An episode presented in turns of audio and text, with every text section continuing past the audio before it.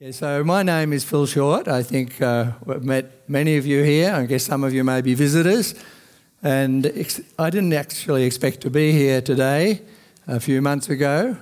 Carol and I expected we'd be back in Niger with our pastoralist Fulani friends. Uh, but as many of you may have read or heard on the grapevine, I ended up in hospital in October having open heart surgery, um, quadruple bypass. So I'm very thankful that the Lord has uh, raised me up to be able to continue in ministry in Niger as well as here. Uh, so I want to thank those of you who prayed for, for us, uh, my wife and I, while I was in hospital. It was a wonderful experience. I think if I'd been given the choice of going on a cruise or having open heart surgery, I think I'd choose open heart surgery. now, you're probably asking why. Well, it was a great time of being able to reflect and to contemplate, and the scriptures came alive in a new way the promises of uh, our Lord and His presence. And uh, as I was going, being wheeled in for surgery, I thought of the Apostle Paul's words um, To be with Christ is far better, but there's work to, if there is work to do, I can't, I've just forgotten the exact quote now, but you know, know the one I mean. Um, but yeah, if it's for your benefit, I would, um, I realise that it's best for me to stay here. That's what the Apostle Paul said. But I'm not comparing myself to Paul, but I'm very thankful for the way God answered prayer. We don't have any sermon notes up on the screen today. Something happened between our place and uh, New Hope, uh, and it didn't get through. So, um, what I'd like to share with you this morning, though, is about the worthiness of Jesus. Jesus is worthy. I don't know if you remember as you think back about the last few weeks when we're celebrating Christmas, the reaction to Jesus' birth, for instance, in Matthew chapter 2, when the Magi came to Bethlehem, did you notice the reaction of Herod? He was afraid and vehemently opposed Jesus, and we know what happened when he killed all those babies. So that was one attitude. And then there was the religious leaders. Remember how when the Magi wanted to know where the Messiah would be born, they said, Oh, it's in Bethlehem. But look at the indifference. Not one of those religious leaders went to Bethlehem to check out if the Messiah had really been born. And it was less than 10 kilometres. So they were indifferent. And then there was the Magi when they saw the star coming over the stable there in Bethlehem, they rejoiced and were so pleased and glad that they had found the king that had been born. And remember how they gave him expensive gifts to worship him. And so, in this morning's reading, I would like to share with you another incident, this time in the life of Jesus during Passover week. And I'd like you to reflect on the attitudes of those who were there at this gathering in Bethany, which isn't very far from Jerusalem. And for those of you who have your Bibles, I'll be particularly centering our thoughts on Mark chapter 14 and verses uh, 3 to 10. And in the beginning of this chapter, you'll notice that the teachers of the law are plotting to kill Jesus. And they're trying to work out how to do it without causing a riot, remember? And then, so in this context, this is the reading that I just, I'll read a few verses because we haven't got it up on the screen. Mark 14, 3. But there are parallel readings in John chapter 12 and in Matthew 26, and I want to combine the three accounts in what I share with you today. So are we all together on this? We understand? So here it is in the context of Passover week. While Jesus was in Bethany, reclining at the table in the home of a man known as Simon the leper, a woman came with an alabaster jar of very expensive perfume made of pure nard. She broke the jar and poured the perfume on his head. Some of those present were saying indignantly to one another, Why this waste of perfume? It could have been sold for more than a year's wages and the money be given to the poor. And they rebuked her sharply. So we'll just leave the reading that far at this point. But did you notice? Jesus is reclining at the table in the home of a man known as Simon the leper. And in John's Gospel, it says that this dinner was put on to honour Jesus. Now, I've got a picture that I'd like to show up on the screen of hospitality in Niger. And this is a picture of an Arab group who welcomed us so warmly and uh, gave us food, tea, and dates. And uh, then they would cook a meal. Uh, hospitality is a very big thing in Arab culture and also in the Fulani culture. And when we're out with the Fulani out at their encampments, the herders will bring fresh milk. And each of the uh, families, the wives, will bring food for us. And so here's only Carol and I, and they're all bringing food that they want us to taste because they all want to honour us. You'd think I'd be the size of a tank, wouldn't you? All the food that they give us and the milk but they're very hospitable, and hospi- hospitality also involves relationships and spending time together.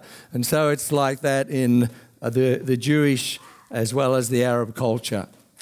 But I want you to come with me then to Bethany, to the home of Simon the leper, and it's the occasion of this special dinner to honour Jesus. And of course, he was worthy of this special honour. For there, reclining at the table with him, is Lazarus, as we read in John 12. And the last time Jesus was in Bethany, the time before, when he came to Bethany, the sisters asked him to come. You might remember that when he got there, Lazarus was stone dead. And he was there wrapped up in grave clothes in a cave, in the, in the grave. And the stone was rolled across the entrance. And so, as Jesus came to the tomb, he said, I am the resurrection and the life. He who believeth in me, though he die, yet will he live for evermore. And then, as he stood at the graveside, you remember how he prayed? And then he called Lazarus, come out. And Lazarus came out. He'd been dead for four days. His body would have been bloated and stinking. But Jesus raised him from the dead, and out came Lazarus bound in the grave clothes. And Jesus said, Release him and let him go. So, here at the table with Jesus, this special dinner to honour Jesus, Lazarus is sitting. And then the disciples are there too. We read in Matthew as well as in John's account that the disciples are there as well as Jesus, which is uh, what we would expect. But notice that it's in the home of Simon the leper. Now, we can assume that Jesus healed Simon because he no longer had leprosy. If he did, he wouldn't be having guests at his home, would he? He'd be an outcast out of the city, and anybody who came near him, he would have to cry out, Unclean, unclean, and nobody could go near him. But now here he is at the table too. So, what a reason to honour Jesus for all that he had done for Lazarus, for what he had done for Simon, and of course, by this time, the disciples had been with him for three years and they had heard his wonderful teaching, they had seen his miracles. And so, there, as they're reclining at the table and enjoying the feast and each other's company, Martha is serving, as we read in John's account. She's serving the guests. Martha was a real worker, wasn't she? You remember from another story when she complained that Mary wasn't helping her. And here again, she's acting as the ho- uh, as serving the, the, the, the guests who have come. And she is so thankful to see that here is Lazarus, alive, full of energy, sitting there or reclining there with Jesus and the other guests and when she thought about what it was like when he had died, but now he's alive and well, she was so thankful. But so Martha's the sister of Lazarus is serving. And then Mary comes into the room in John's account. and as she comes into the room, she's holding in her hand a special alabaster jar of very expensive perfume, as we read in Mark, made of pure nard. And as she comes around to where Jesus is reclining and comes around to where his feet are, she breaks the jar. And if I understand her right, she poured it on his head, as in Matthew's account, but also on his feet. Well, can you imagine what those who are reclining and celebrating at this feast thought? They were shocked to think that she would come into the room and disturb their time together. They were amazed and shocked that such an appropriate thing would be done and that she would not only put the put, put the perfume on Jesus' head and his feet, but then wipe his feet with her hair. They were shocked because not only what she did and the timing of it, but because of the expensive nature of the ointment or of the perfume that she, she had just poured onto Jesus. And so, with great indignation, well, just to ma- highlight this, it says some of them present were saying indignantly in verse 4 in Mark, Why this waste of perfume? It could have been sold for more than a year's wages and the money be given to the poor. This was very expensive perfume. And so they harshly criticized her because they thought of the wastage of this ointment that the money could have been used to help the poor. To them, this was an extravagant act of waste.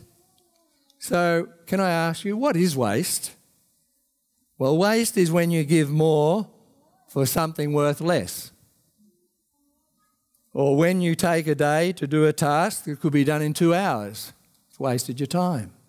Or maybe some of you women have spent hours slaving away in the kitchen cooking a special cake for people who are coming to visit and it's a flop and you can't even serve it because you'd be too embarrassed. So not only have you wasted your time, but you've wasted the ingredients. That's what waste is. Or when you buy more than you can use and the rest is thrown out. There's many ways of, of describing waste. Well,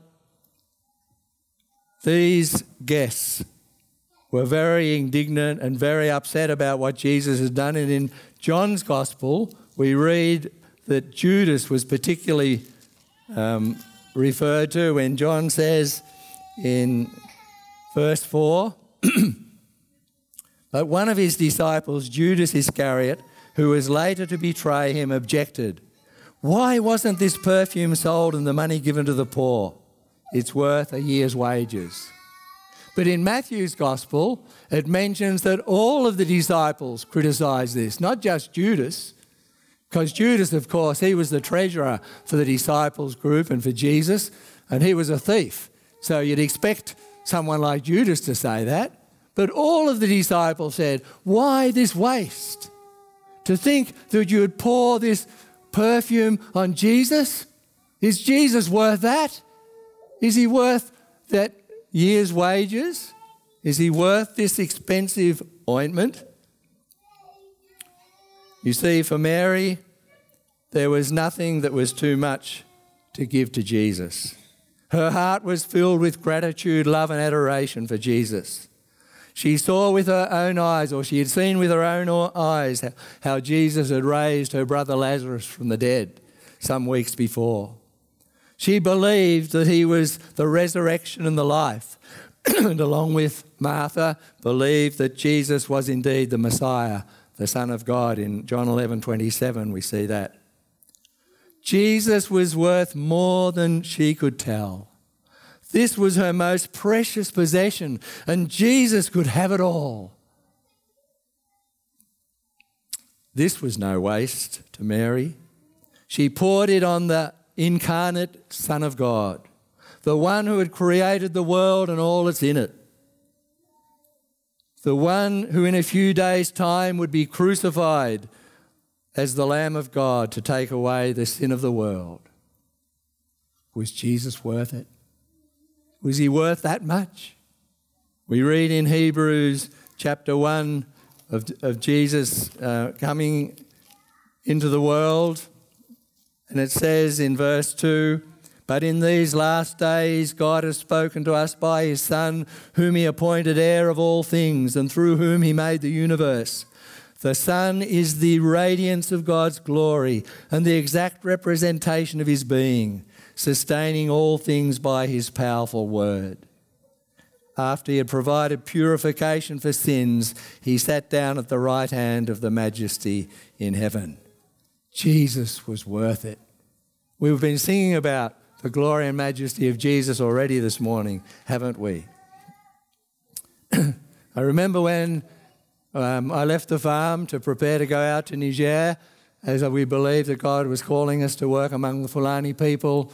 And as uh, I was leaving and thinking about leaving family and playing sport that we I like to do at that age, and uh, relating to friends, I was thinking about this, and Satan would come with a temptation.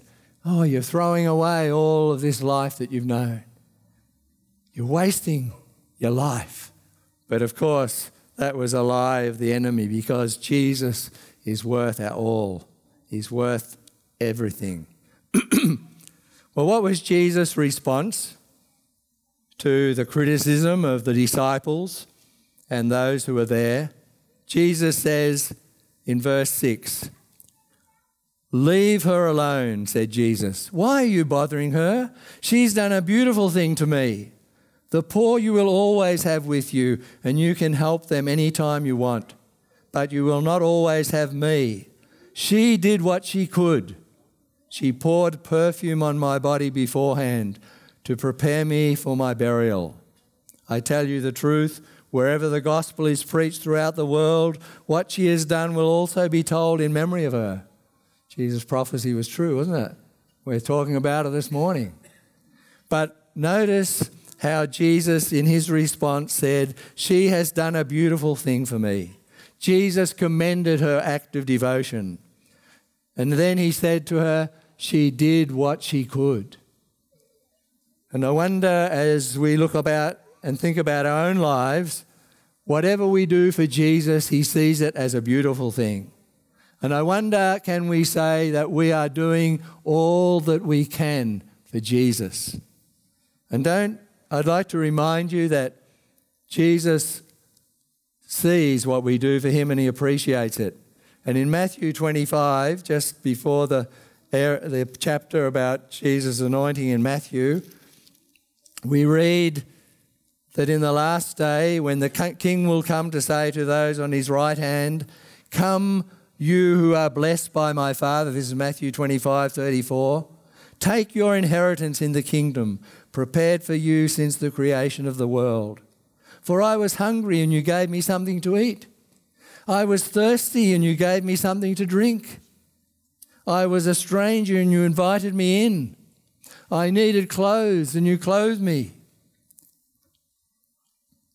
I was sick and you looked after me. I was in prison and you came to visit me. Then the righteous will answer him, Lord, when did we, we see you hungry and feed you or thirsty and give you something to drink? When did you, we see you a stranger, invite you in, or needing clothes and clothe you? When did we see you sick or in prison or go to visit you? And the King of Kings will reply, I tell you the truth. Whatever you did for one of the least of these brothers of mine, you did for me. Jesus will not forget anything that we have done in his name and done for him. Mary did what she could. Let us also do what we can. Well, we thought about Mary and her gift, this very costly gift, her love for Jesus that caused her to do it, her estimation and um, attitude to Jesus, knowing that he was the Messiah, the Son of God. But what about Judas and the other disciples who were so critical? Well, in Matthew chapter 26, this is what it says of Judas. this is straight after the incident of the anointing in Bethany. Then one of the twelve, the one called Judas Iscariot, this is Matthew 26 14, went to the chief priests and asked, What are you willing to give me if I hand him over to you?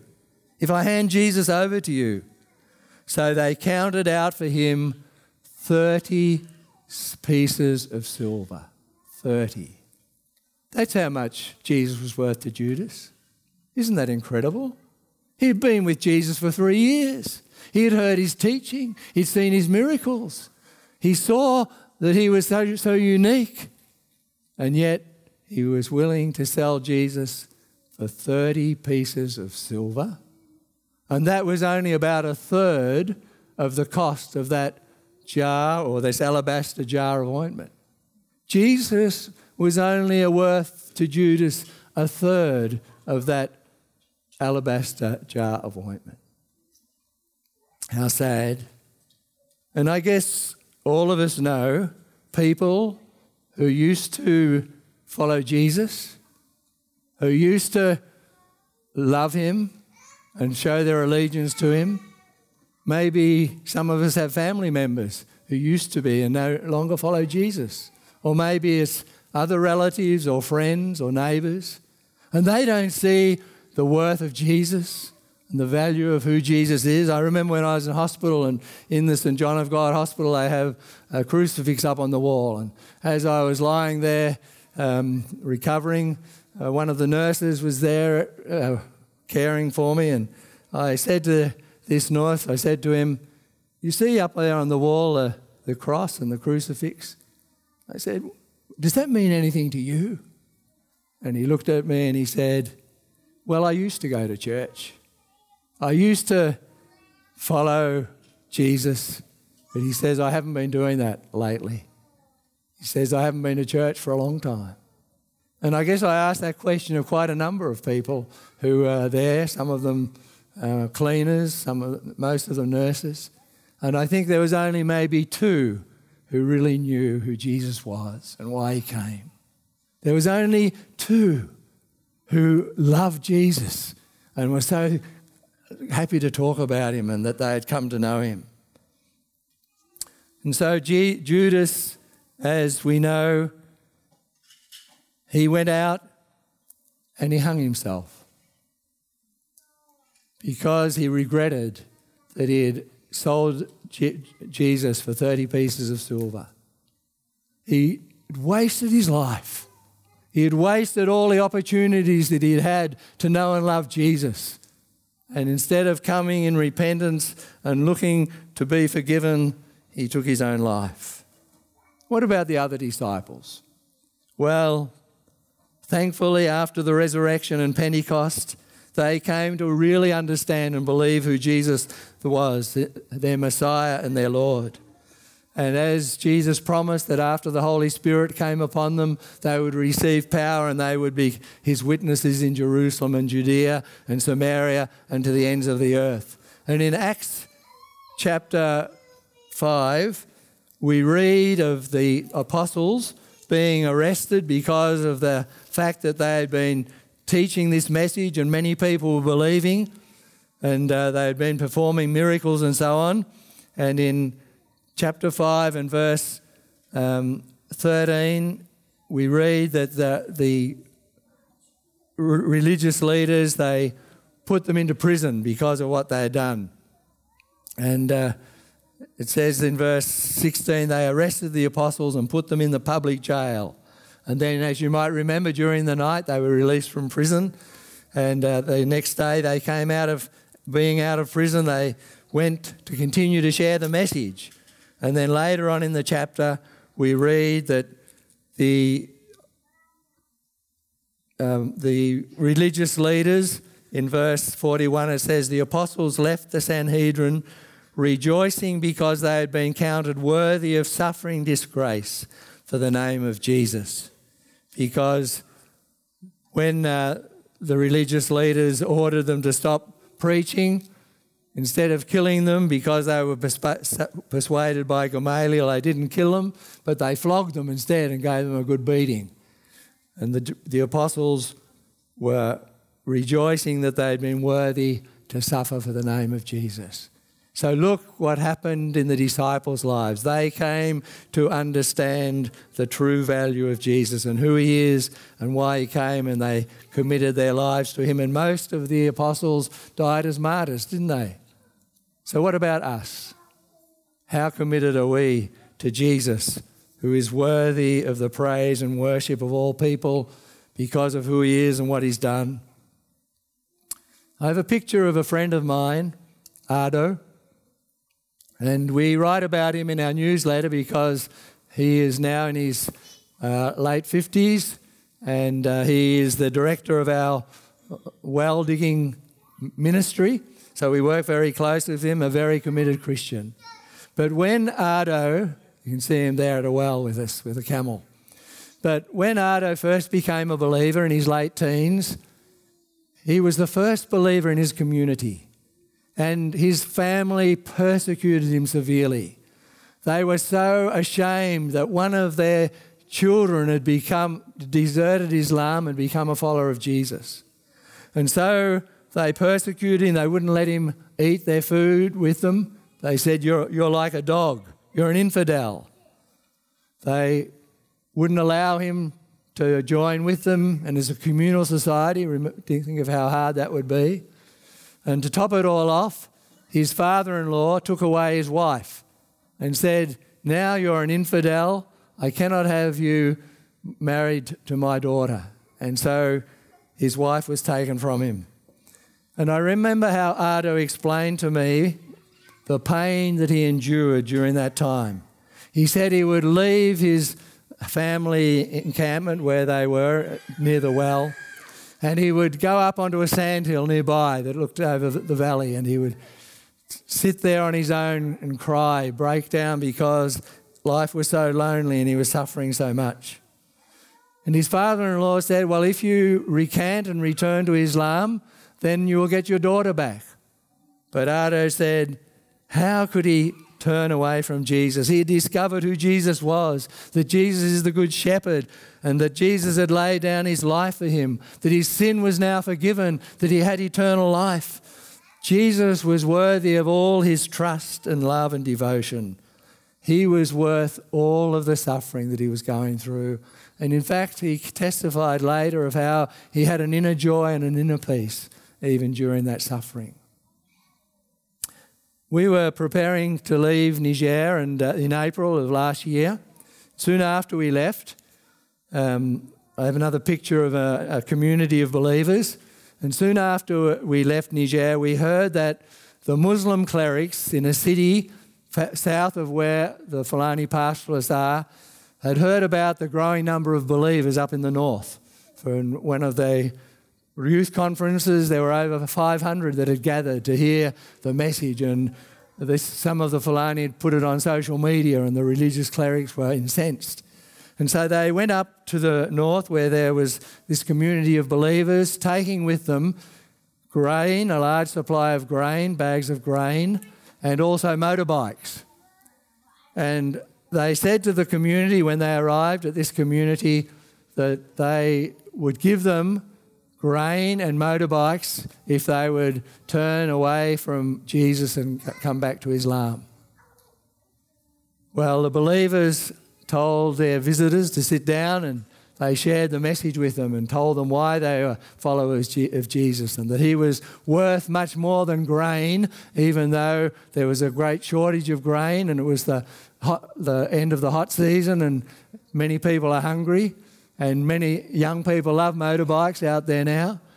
And uh, they said, they shared with them why Jesus is worth more than grain and motorbikes.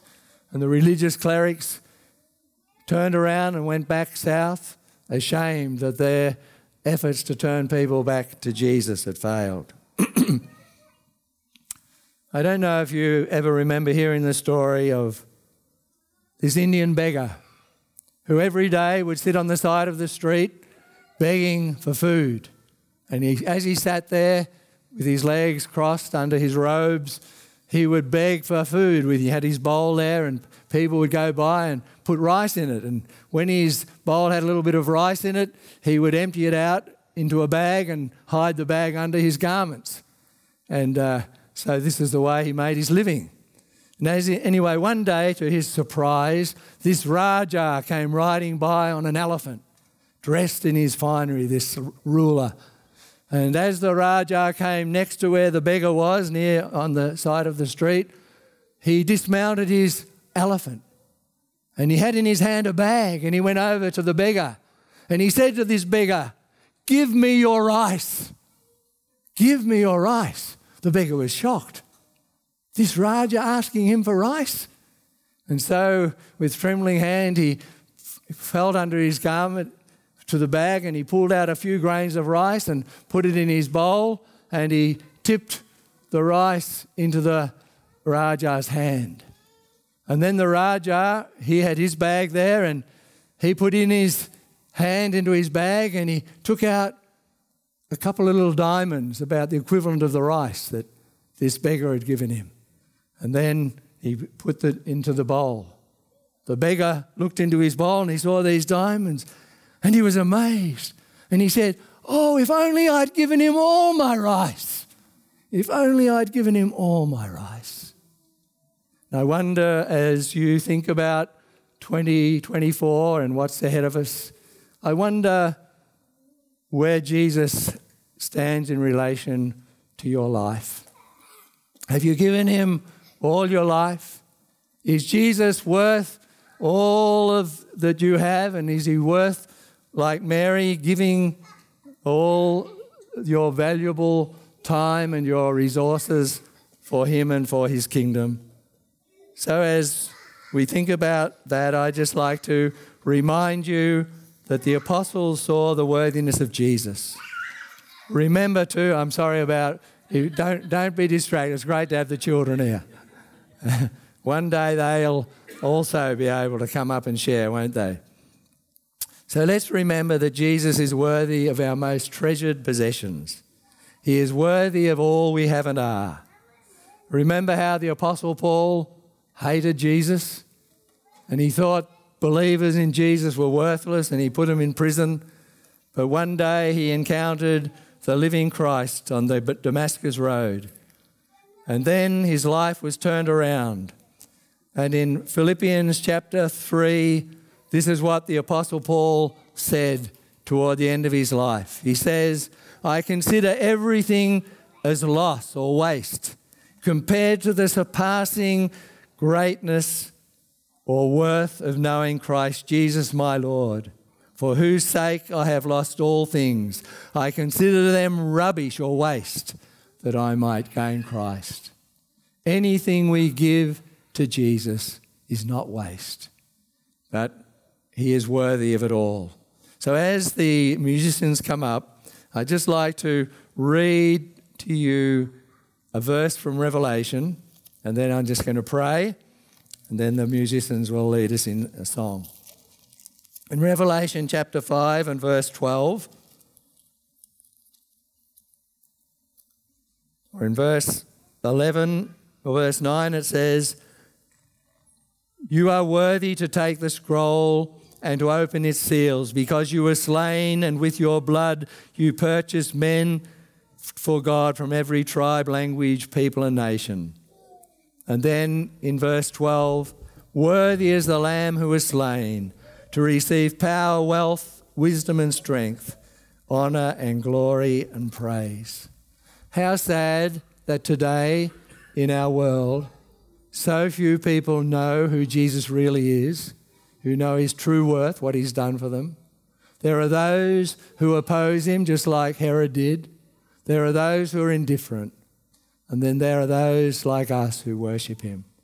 Let us give our all to Jesus so that his great message might spread to those around us who don't know him, just like Matt said in his little pastoral challenge to us. And even think of those in places like Niger who still have no one to tell them. What a wonderful privilege it is to know Jesus. He is worthy of all our praise and honour and worship. He's worthy of our lives. Lord Jesus, we want to thank you this morning for the opportunity that we've had to look into your word and to be reminded of your greatness and of your glory. We thank you that Mary pointed the others to who you really are. And we pray that we, like Mary, might be willing to give of our lives and of our resources and focus our prayers on those who do not know you and on encouraging one another to live out our lives for the glory of your great name. That we might be able to reflect your glory and your majesty to those around us. So we thank you and praise you for your Spirit who lives within us to empower us and enable us to do that. In Jesus' name we pray.